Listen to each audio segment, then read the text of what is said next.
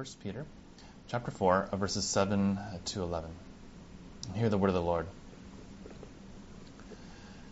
The end of all things is at hand, and therefore be self controlled and sober minded for the sake of your prayers.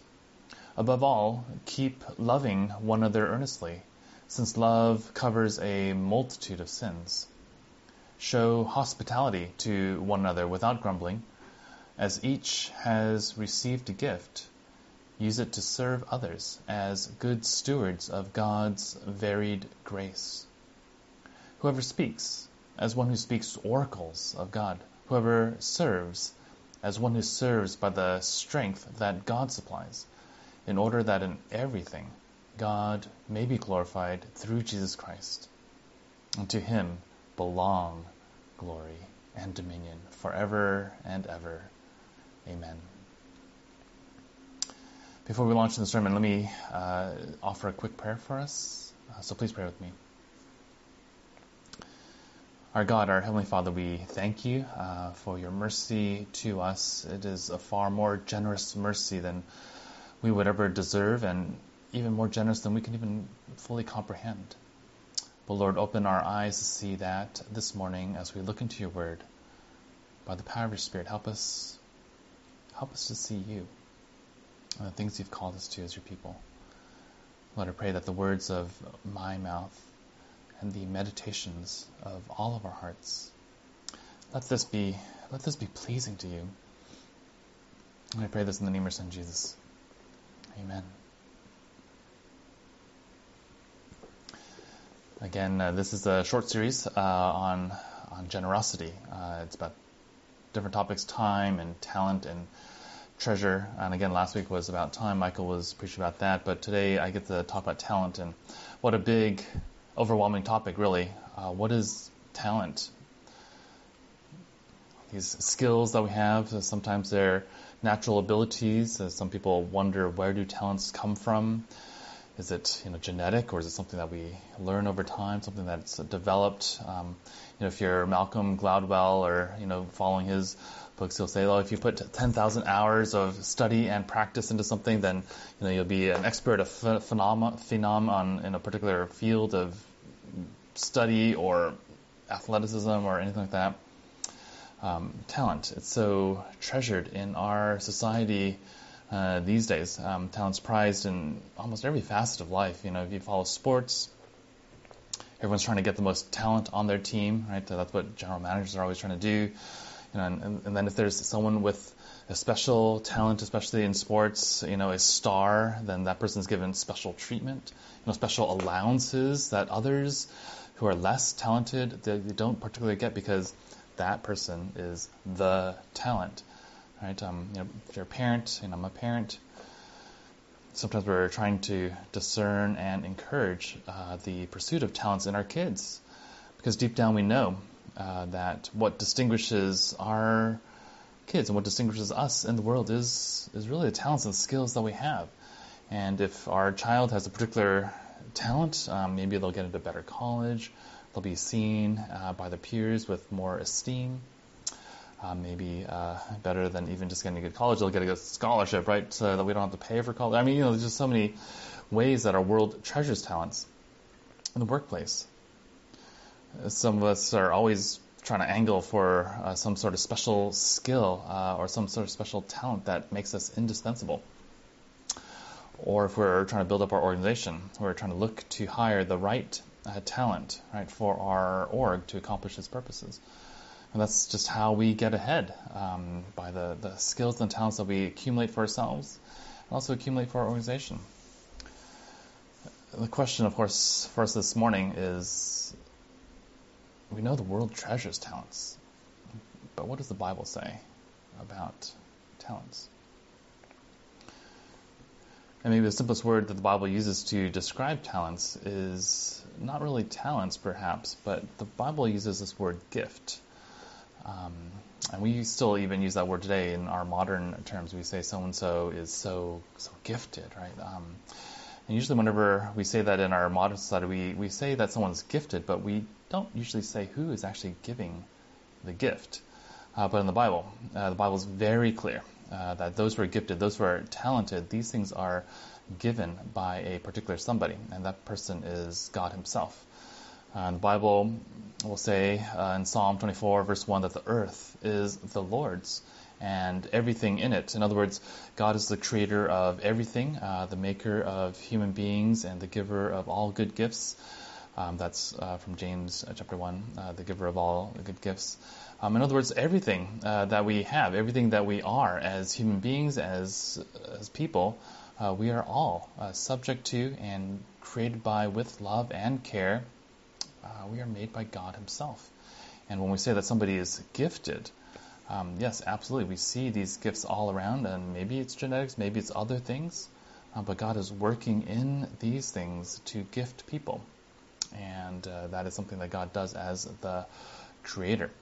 Uh, now, in our passage today, uh, Peter also uses that term gifts. In 1 Peter chapter 4, uh, verse 10, he says, use the, the gift uh, that you have received. And uh, again, I think uh, what this means is that when Peter's using that word gift, uh, he's speaking kind of broadly. Um, and they mean talents, they mean skills, they mean our natural abilities, maybe our genetic disposition, um, even our other resources that we have, whether financial or things. Uh, sometimes they may be spiritual gifts, and we can talk about that a little bit more if you want to. Um, but these things are all uh, gifts. In other words, uh, when we focus on the talent and forget that these things are gifts from a giver, then perhaps our perspective gets a little skewed. Um, it's very easy to get puffed up by our talents, but the Bible, the Bible saying no. Uh, gifts, gifts are given, so we can't get puffed up about our gifts. You know, gifts are just simply received. In other words, gift they say more about the gracious giver than they do about the receiver of the gifts.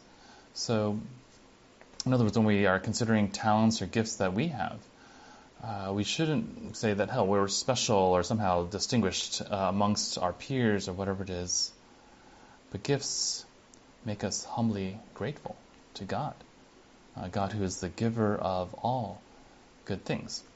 And so the Bible is teaching that as people who are gifted or talented, we are not more valuable or praiseworthy because of the talent that we have.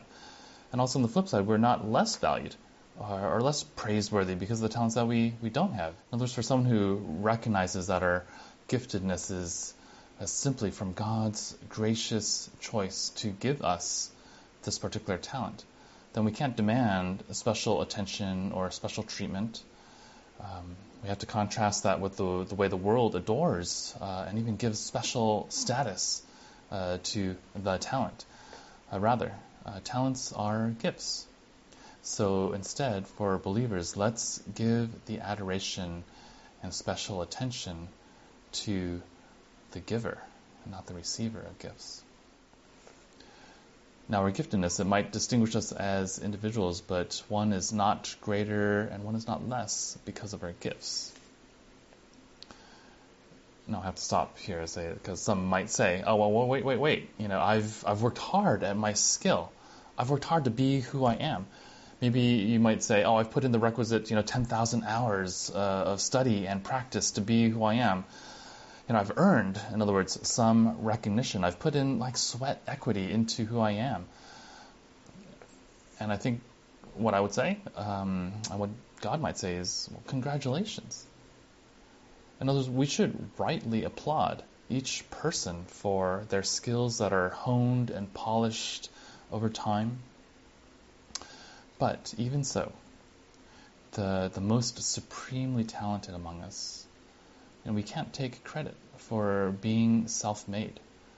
You know, we've all had opportunities that others might not have had. You know, it could be the family background that we have, it could be the place that we're born, um, a school that we went to that others did not have access to. You know, we, have had natural inclinations that others just don't have. Um, maybe raw skills, physical abilities, you know, genes, whatever you want to call it. Um, and other things uh, that we have benefited from. Um, you know, mentors who came along that we got uh, encouragements and help along the way that we didn't look for, but seemed like chance at the time. But of course, for Christians especially, uh, nothing really is truly chance. God is the giver of all good things. And so for us who might be feeling like we have earned something, we've put in the sweat to be somebody because of the skills and talents that we've accumulated, I would say what Jesus might say is congratulations. Or what Jesus says in Matthew chapter 25 to the person who's talented and worked their fingers to the bone to become exceptional, Jesus might say, well, well done. Well done. Good and faithful servant. And Jesus says, You've been faithful with a few things, and I will put you in charge of many things. You know, come and enter into the joy of your master. In other words, what the Bible says, what Jesus says, is that God is absolutely pleased with those who use the gifts that He has given. For those who have taken risks, those who have labored long and hard to make much of the gifts that God has given in Matthew 25 is uh, that parable that Jesus talks about. This is called the famous parable of the talents. And as a little side note there, talent in that parable is is actually a measure of money. It's not talent the way that we are using it today. Uh, but interpreters do take that word talent to mean more broadly, more than just finances, but really whatever good gifts that God has given. And God has given to some many gifts and to some a medium amount of gifts and to some a small amount of gifts, but each person is equally valuable in God's eyes, and He calls us to use those gifts. And so God says, Well done, good and faithful servant, to a person who has cultivated those gifts, as long as that person has two truths in mind. And the one truth is the one that we just talked about that talents are from God. Um, and talents don't puff us up, but instead they should make us humbly thankful to the giver the giver of all good things. And the second thing uh, from the parable of talents, and also the second thing that we see from the Bible, is God is going to say, Well done, good and faithful servant, to those who are talented, yes, those who have been given gifts, but also to those who are using those gifts for God's purposes. Now, question of all, what are God's purposes for those gifts that He's given? You know, if you've been in the church at all for a while, then you know what I'm going to say. It's those gifts are, are to build up the church. And yes, you know, we'll get there in a second, but I want to take a step back just just for a moment. What is God's purposes for the gifts that He has given? I want to take a clue from from the context of First Peter. Uh, again, this is our passage for this morning, verse seven. Uh, Peter actually starts off this section by talking about the end of all things and this is a common belief in the first century when Peter is writing that after the resurrection that they expected you know, God to come back and just uh, end all the world at that time. And we can talk about the timing a little bit later. Peter does address it in a few chapters later, but we don't have time to dive into that. But he has in mind the end of all things. What kind of advice would Peter give to people who are looking at the end of all things? I don't know if you ever sat around with friends to chew that question around. What would you do if you knew the world was going to end in a few weeks? I've heard many answers. Uh, you know, some people will say, "Well, I'll try to cross things off my bucket list, right? I'll travel to see places in the world that I've always wanted to see." You know, again, that's assuming COVID's not really there, or maybe wouldn't care because COVID, who cares? It's the end of the world. I know some of us, if it was the end of the world, um, we'd splurge on great meals, right? Uh, experiences, this fantastic experiences with friends or loved ones know, we maybe empty the bank account. You know, personally, I know if I knew the world was going to end in a few weeks, God, there's a beach on Maui. I I know I'd love to stand on as I usher in the end of the world. I mean, there's many things I could think of. What is Peter's God-inspired advice to believers as the world comes to an end? In other words, does, does the end of the world its imminency, does it add an urgency to, to Peter's call and exhortation to believers? We might expect him to say something extraordinary, do something radical in light of the end. What does Peter encourage believers to do? At the end of all things, let's look at verse 7 again. He says, The end of all things is near. Therefore, be clear minded and self controlled so that you can pray. And above all, this is verse 8. Above all, love each other deeply. And when he says love each other, he doesn't mean just our family or friends that we cherish. he's writing to the church. And he says, Because love covers over a multitude of sins. Verse 9, offer hospitality to one another without grumbling.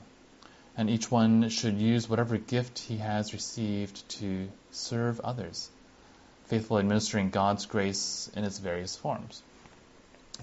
Kind of shocking to me when I read this, as Peter doesn't give this radical call to extreme and extraordinary action as the world comes to an end. He simply calls believers really to love. And frankly, when things are dire, that exhortation to love is exactly what we need. You know, if there's ever been a time in recent memory for me where it feels like things are, you know, coming to an end, 2020 with the pandemic, early 2021 ranks quite up there. You know, this pandemic is continuing on and on, and even these recent scenes of chaos in the Capitol, kind of recording this earlier in this week, it's it's just astounding. What do we do as believers as things get dire? You know, we're tempted to kind of hole up and you know maybe let it all blow over.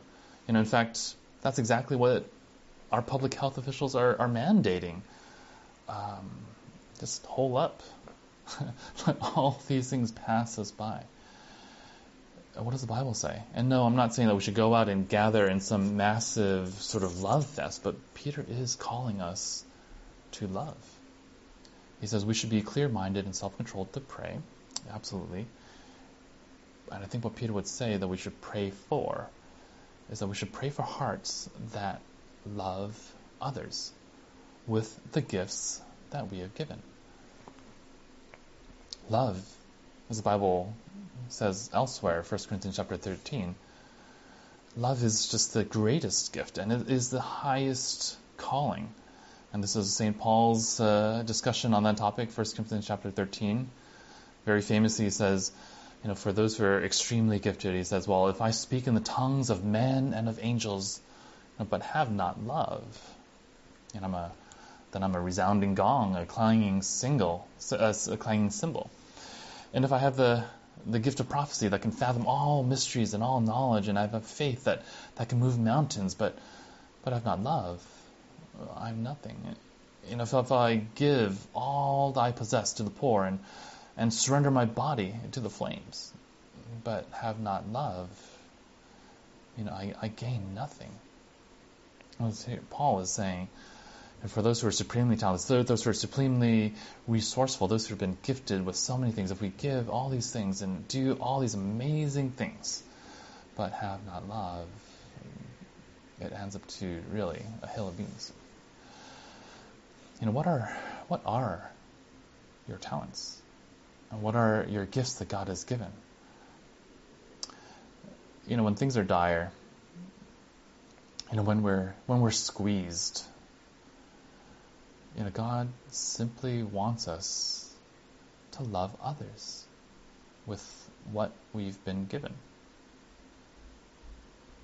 Now, Paul tells us again that, that love is that greatest gift.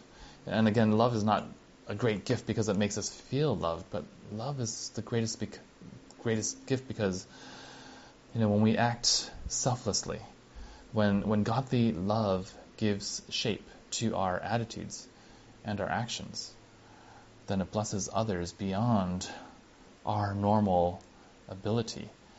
In other words, all of our actions become gifts to others, and all of our skills, all of our resources, all of our talents, they get generously used for the sake of others. You know, when the Apostle Paul talks about gifts to serve in the church, you know, we usually think of things like music or preaching or, or leading things like a Bible study and other things like that. And those are all those are all good.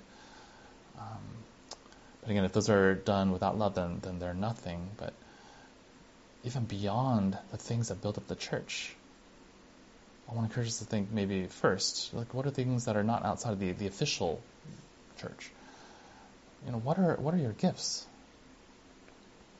sometimes we're tempted to think, in other words, that well, if we're not particularly good at those those churchy gifts, then then maybe we can't serve God.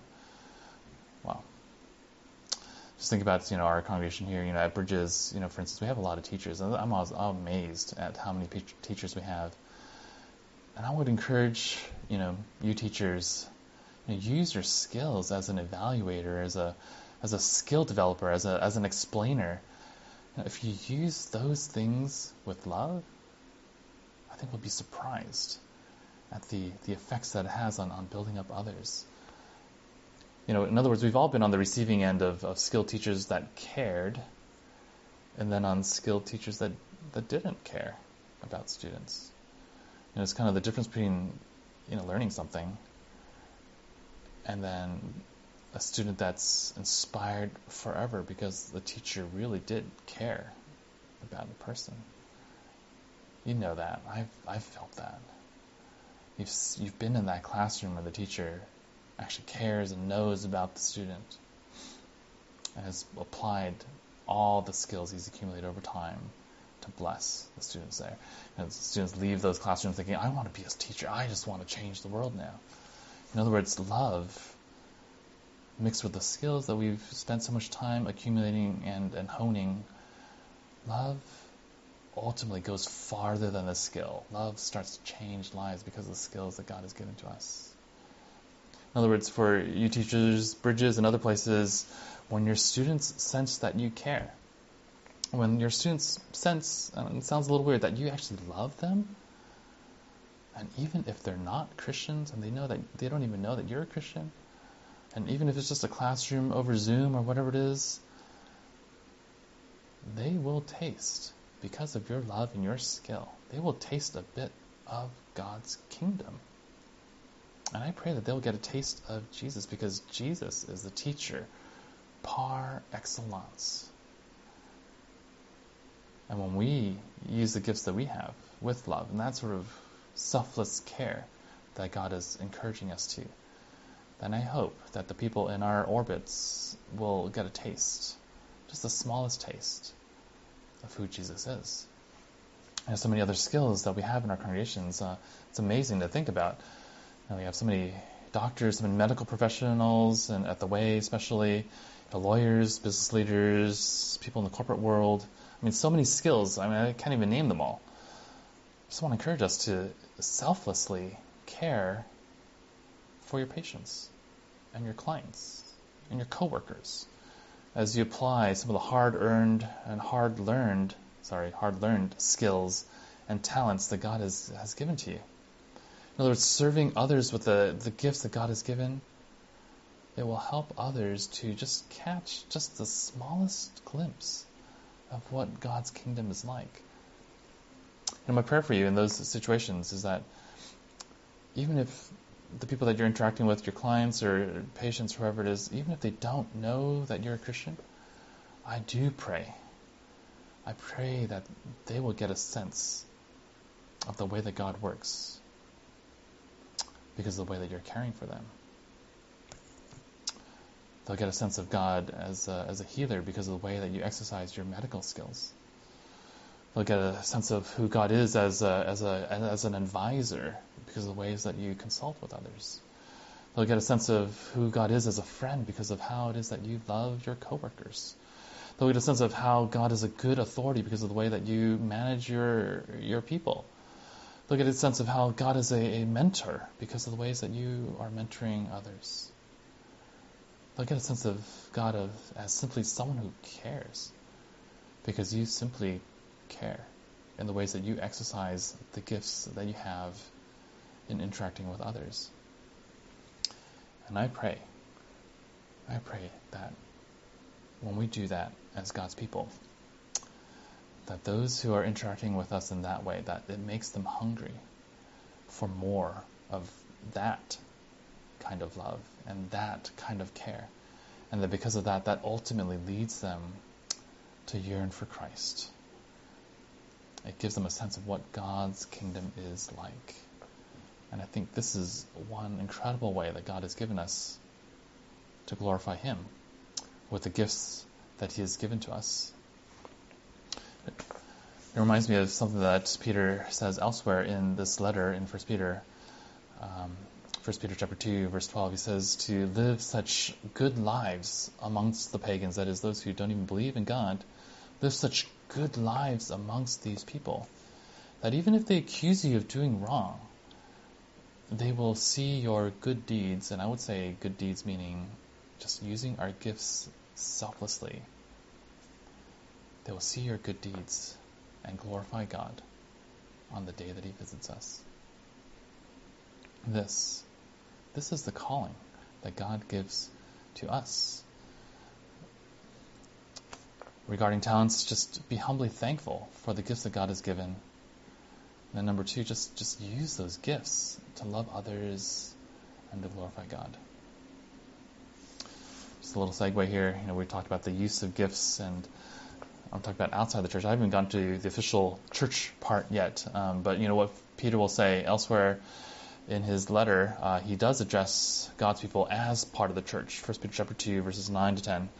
And he says to all of God's people who are so supremely gifted by God, the gracious giver of good gifts, he says, You, you are a royal priesthood, a holy nation, a people belonging to God, that you may declare the praises of him who called you out of darkness and into his wonderful light and what Peter is saying here, and what, of course, Paul and other people in the Bible will say. Use all of our gifts for the sake of building up the body of Christ.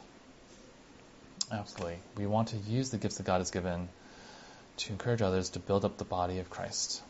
There's a particular verse I want to focus on here as we think about just building up the body of Christ. Verse 11, chapter 4, uh, Peter says about building up the body of Christ, about using these gifts to serve he says, if anyone serves, he should do it in the strength that God provides. If anyone serves, he should do it in the strength that God provides.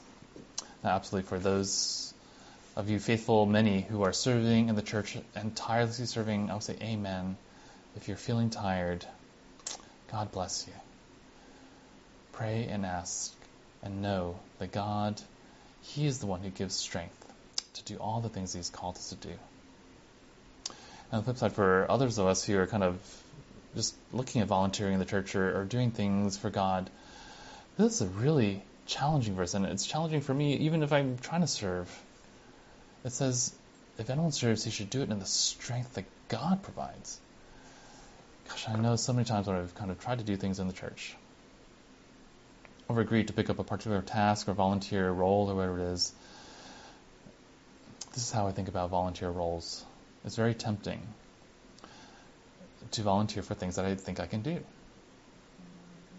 It's tempting, in other words, it's very tempting to serve with things that we know that we can do. In other words, we volunteer for things that we're good at.